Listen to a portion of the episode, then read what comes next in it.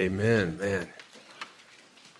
Well, it is an incredible thing just to be together in this way, and we just said some awesome things to the Lord. You know, I don't know if you're new to the church or not, but it's interesting as we gather together each week and we, we just say things to God like, God, you, um, sin has been broken, and um, we recognize that it's through Jesus Christ that we are given new life. I mean, that, that's really the message that we're, we're proclaiming.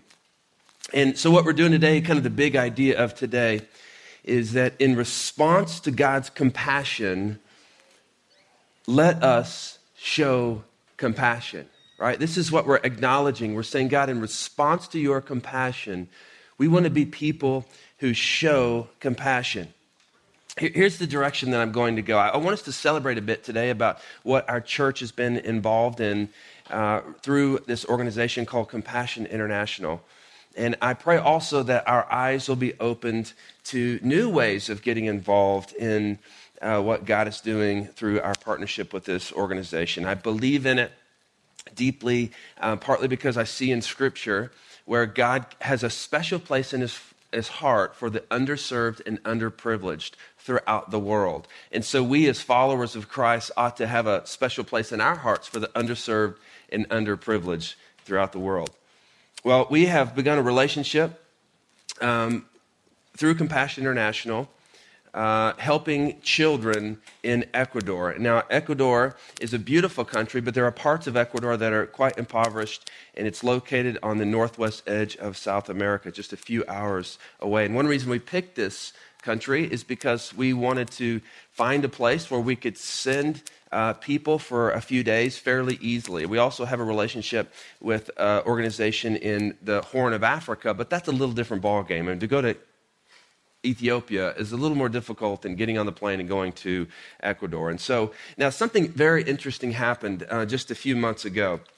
Uh, my son was uh, uh, playing soccer, and another one of the boys on the team uh, have parents who are from Ecuador, and I know them not only from soccer but also from uh, from the school that my uh, son attends. And, and so Pablo and Marisol Gomez. And it's funny, we, we crossed paths quite a few times even prior to that at birthday parties and whatnot.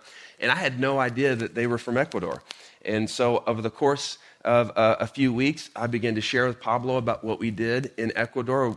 And he said, uh, that's you know incredible. And um, and so I asked them. Uh, they've begun coming to our church, and so I asked them to help me share the story of Ecuador, to begin painting the picture in our minds of the kind of country that God has called us to help serve in this this special, special way. And so, uh, to do that, I've asked Pablo and Marisol to come up and join me uh, this morning. So let's let's give them a warm welcome as they come up.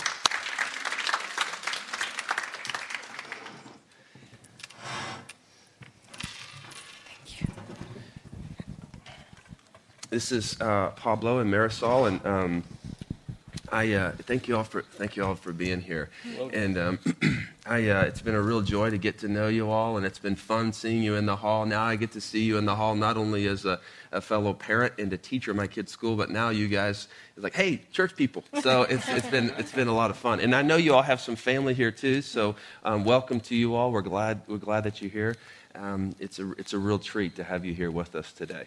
Um, so I just want to hear just a little bit about how you got from Ecuador to Houston. Okay, the reason we came here was because of schooling. We I've always wanted to study in the United States. So, you know, once we got our scholarships, everything was said. We came. Uh, I went to Indiana my first year. Pablo was in Beaumont. Then I transferred to Beaumont, and we've been here in Texas because of our school and jobs, pretty much. Yeah. Now, I think I've heard that you came here on a tennis scholarship. Right. Is that right? Yes. Yeah. So you're Yeah. being kind of humble school, but she was clearly a good athlete. And so Pablo was a smart man. Yeah.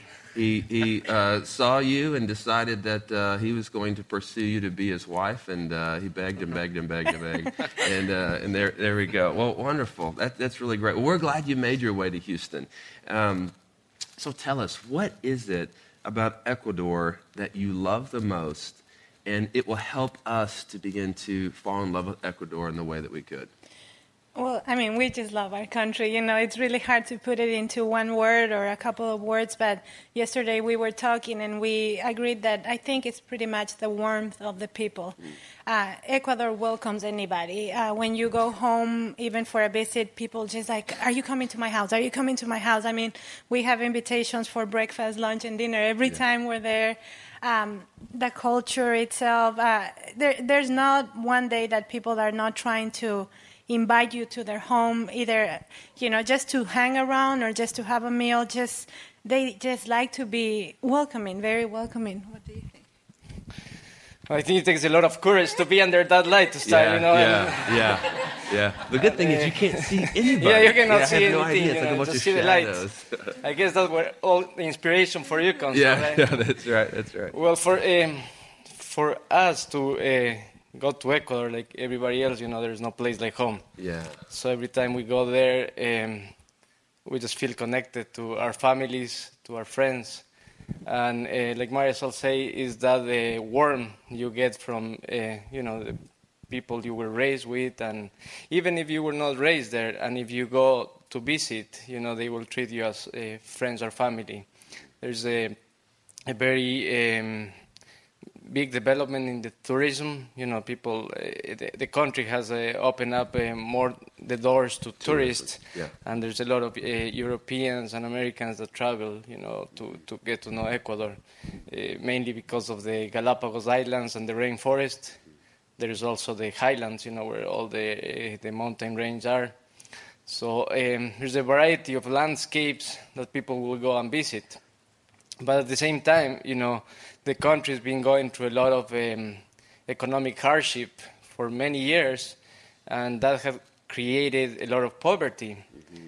having a very big gap between the, the social classes, having a, a very small uh, upper class that pretty much owns the resources in the country, and a very big um, lower class mm. that, you know, uh, probably most of the majority is being under poverty. Mm. And um, with the last government we have, there's been an emphasis on that poverty. Mm. There's been seven years of this government, which um, we had never seen before. You know, a government like this that has uh, focused to the people. They're trying to do something good trying to do for something those for that good, the, the ones that don't have. Yeah. You know, and um, right. there's been a lot of discrepancy but the government has changed a lot of that, you know, and, and there's some uh, percentages of how the, the changes has been done, you know, mm. how things are going. Mm. But there's still a lot of, a lot of uh, stuff that needs to be fixed mm-hmm. and a lot of work to do. Yeah. You know, there's uh, neighborhoods that are completely, you know, um, some of those uh, kids might not even have what to eat. Yeah. Uh, on, on, days and days, yeah. and that creates a lot of social problems. You know, they become uh, later you know, uh, even criminals, you know, yeah. because they just don't find another way to solve their daily needs. Right, right. Well, that's incredible. Well, I'm so glad that you are here and that you've been sharing. Thank, let's give a warm uh, thank you to Pablo and the Marisol. So, that's interesting, right? And that's something that we see throughout the world. That though the landscape uh, is beautiful, that sometime in the shadow of these this beautiful landscape, we have, we have poverty. And, and I'm glad to hear that about the government being conscious of that need. And probably one of the reasons that Compassion, this organization that we work with, is so able to get into uh, Ecuador is because the government allows them to. And, uh, and it's a really a wonderful, kind of beautiful thing. And so um, there's, there's a problem throughout our world. Um, with disease and hunger. Listen to a few of these statistics just to give you a little bit of perspective, kind of globally. Each day, a thousand children worldwide become infected with HIV, and the vast majority of them are newborns. One person in seven battles every day with hunger. I mean, think about that. One person in seven battles every day with hunger. I mean, we battle, you know, every three hours, right? Till we get our next snack. Over 1.4 billion people in the developing world live below the poverty line, a dollar and 25 cents per day. Approximately 1.8 million children die each year as a result of diseases caused by unclean water and poor sanitation. That's 5,000 deaths a day.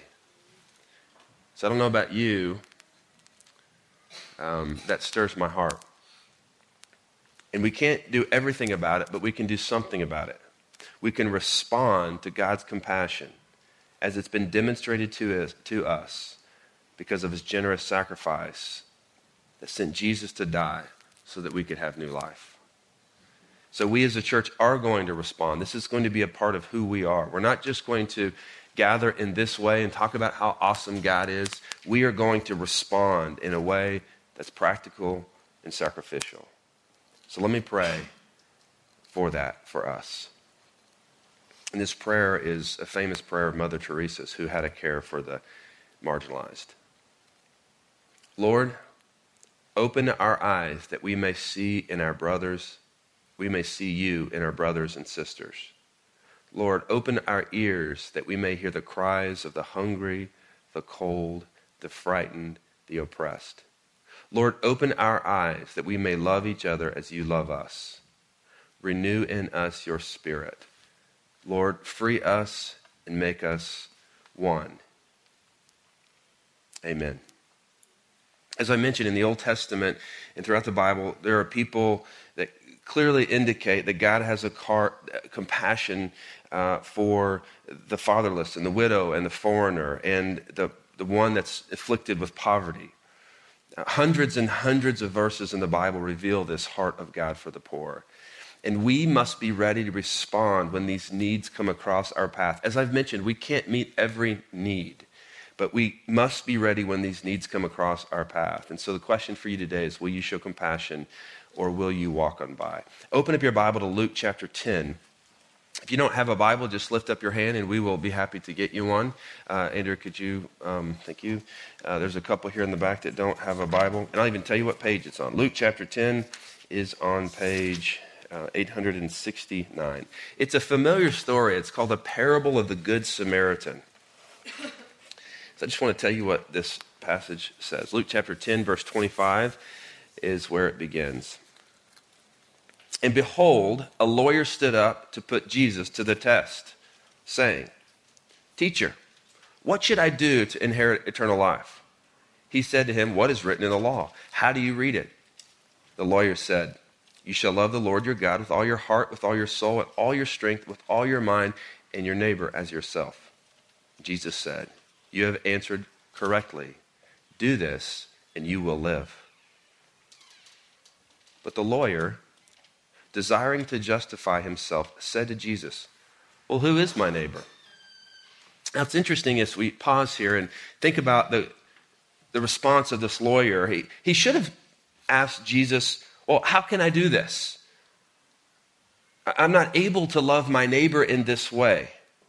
The lawyer uh, could have acknowledged sort of this impossible standard. Now, I should mention that this impossible standard that Jesus sets out uh, it really is impossible to love God fully and love others fully, right? Unless our hearts are changed. We need God to change our hearts so that we can love in this way. And that happens through uh, repentance of sin and placing our faith in Jesus Christ and beginning that new life where God gives us a new heart.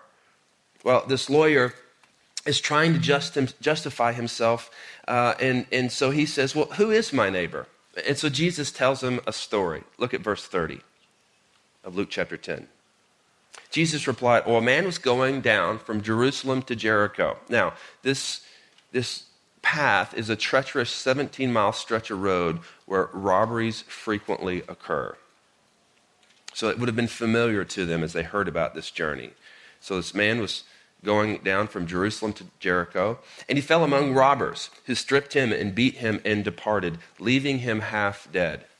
Now, by chance, a priest was going down the road, and when he saw him, pause there. What should the priest have done? Stop to help him. But here's what the priest did he passed on by the other side. So, likewise, a Levite, also a spiritual leader in this community, what, had she, what should he have done? He should have stopped to help him. But when he came to the place and saw him, he passed by on the other side. And when Jesus says these things about the priest and the Levi, uh, it would have really gotten all over those listeners because they, they knew that what Jesus was saying was that they looked religious.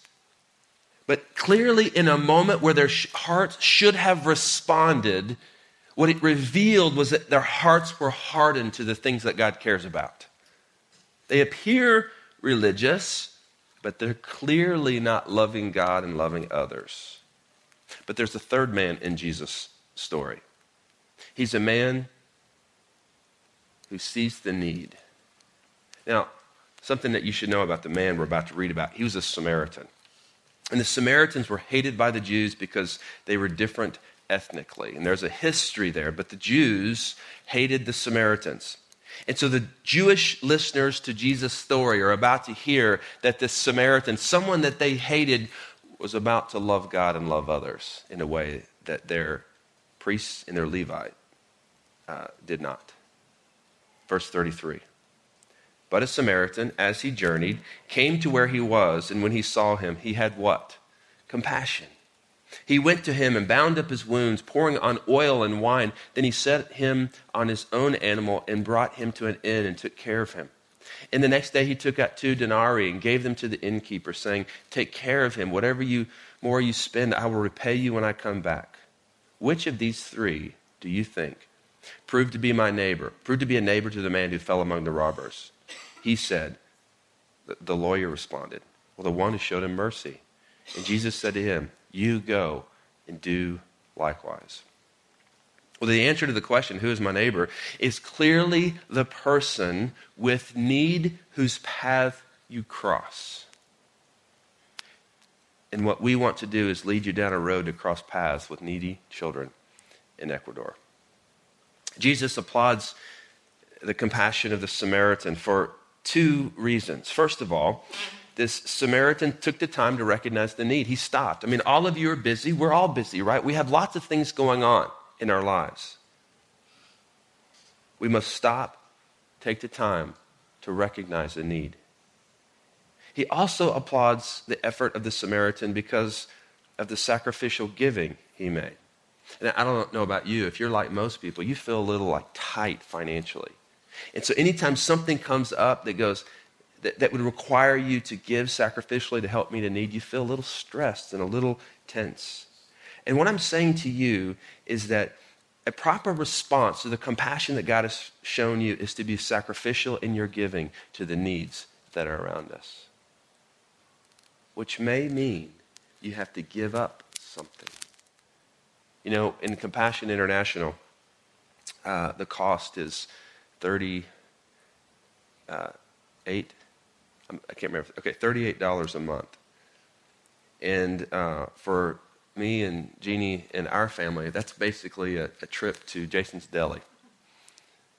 One of those a month.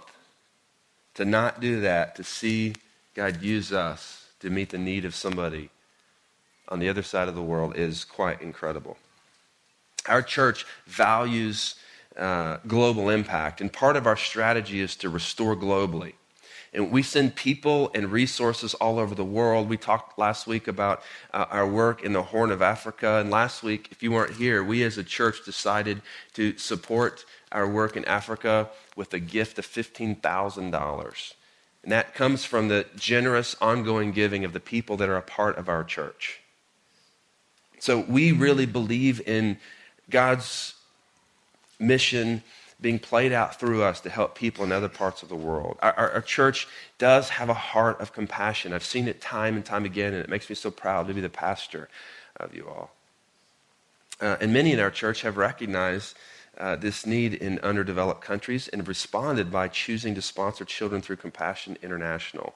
And uh, so we actually have a picture of some of the children that are sponsored through the people of our church. Each of these children are sponsored by people within our church. Isn't that incredible?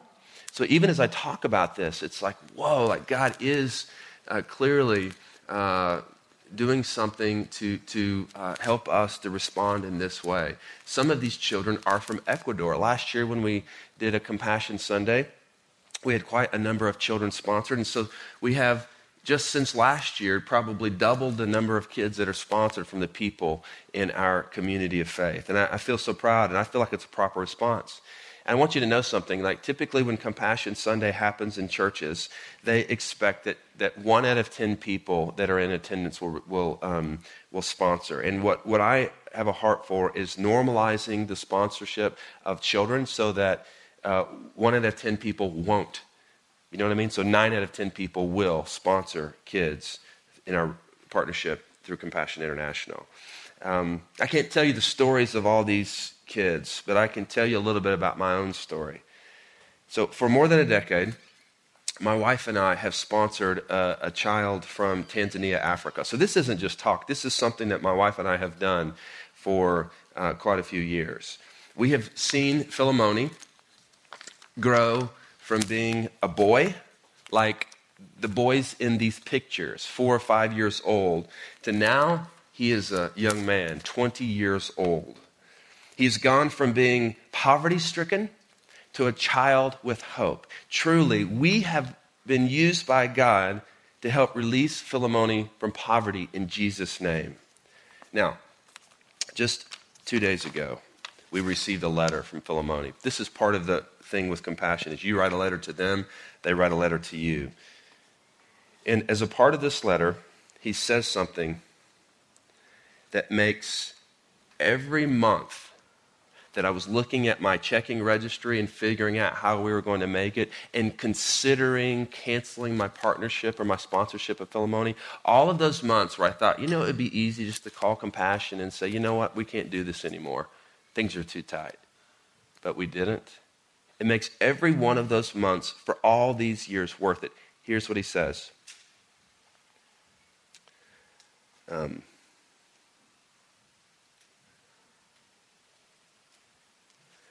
I am writing this letter while I'm full of joy and happiness by the grace of God.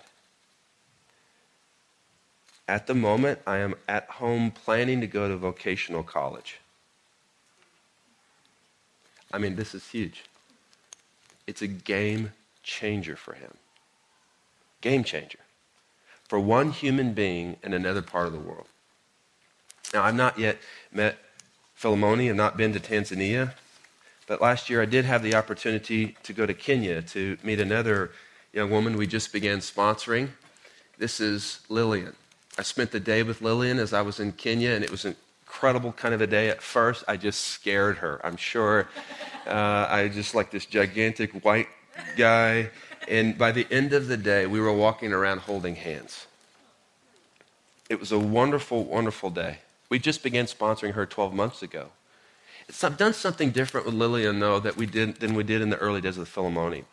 What I've done with her is I've tried to keep up with writing her letters because what I realized while I was there is that many people sponsor, only a few people write them letters. And the thing that is the most important to these kids is the letter that you write. In fact, while I was there, I was in the, in the Kenyan Compassion office, and there was a box um, where they're sorting out the letters sent. See how empty those boxes are? And so part of our passion as a church is not only to get kids sponsored, but it's just to remind you like your letters matter. Oftentimes you'll go to these sites where these compassion programs are, and there'll be children, and they'll bring to you their notebooks. And, and uh, you'll, you'll see one child with a thick notebook with a lot of letters, and you'll see one child with a notebook with one or two. This is a proper response to the compassion that God has shown us, not only to sponsor kids, but to stay involved in their lives. So today, I want to invite you to respond in this way. I, want to invite you to get involved in what's going on in Ecuador. Why? Because there is a need, and it just makes sense. And there's the thing about Ecuador is we can visit there easily. In fact, in this year, I hope to plan a trip where you'll be able to go. And like I said, one reason I picked Ecuador because it's fairly easy to get to, and I, I, want to pick a place in the world to go as a church that, that my wife can go to. And we have four children, and so for her to be gone for you know 14 days to the Horn of Africa is not as realistic as me being gone there, but for her to be gone for four or five days to Ecuador is, is quite likely. So I want for you to think about getting involved in that way too. And I believe so much in, in sending people from our church to, to serve on um, these kinds of trips that we as a church are still trying to figure out how we're going to help you to get there financially. So we are committed to Restore Global. My question for you is do you feel God compelling you to sponsor a child from Ecuador? I'm hoping that today we can get eight or 10 more kids sponsored so that this can become a normalized thing in our community of faith. Now, you say, I already sponsor one. What I would say to you is, you know what? I wonder if God might be leading you to sponsor another. Make that a part of your home. You say, know some of you are the skeptics in the room, and you say, you know what? I know how these organizations work. You send them $38 a month, and you use 33 of it on administrative costs. I've been there. I've kicked the tires. That's why I went to Kenya last year. I looked behind the scenes, and it is a well run organization. And most of what you give goes to, goes to directly impact that child. What did they get through your sponsorship? Well, they get eight hours a week of education. They get uh, a nutritious meal. They get some medical services. They get hope. That's it. Will you respond? Do you feel God moving you to? Let's, let's pray together.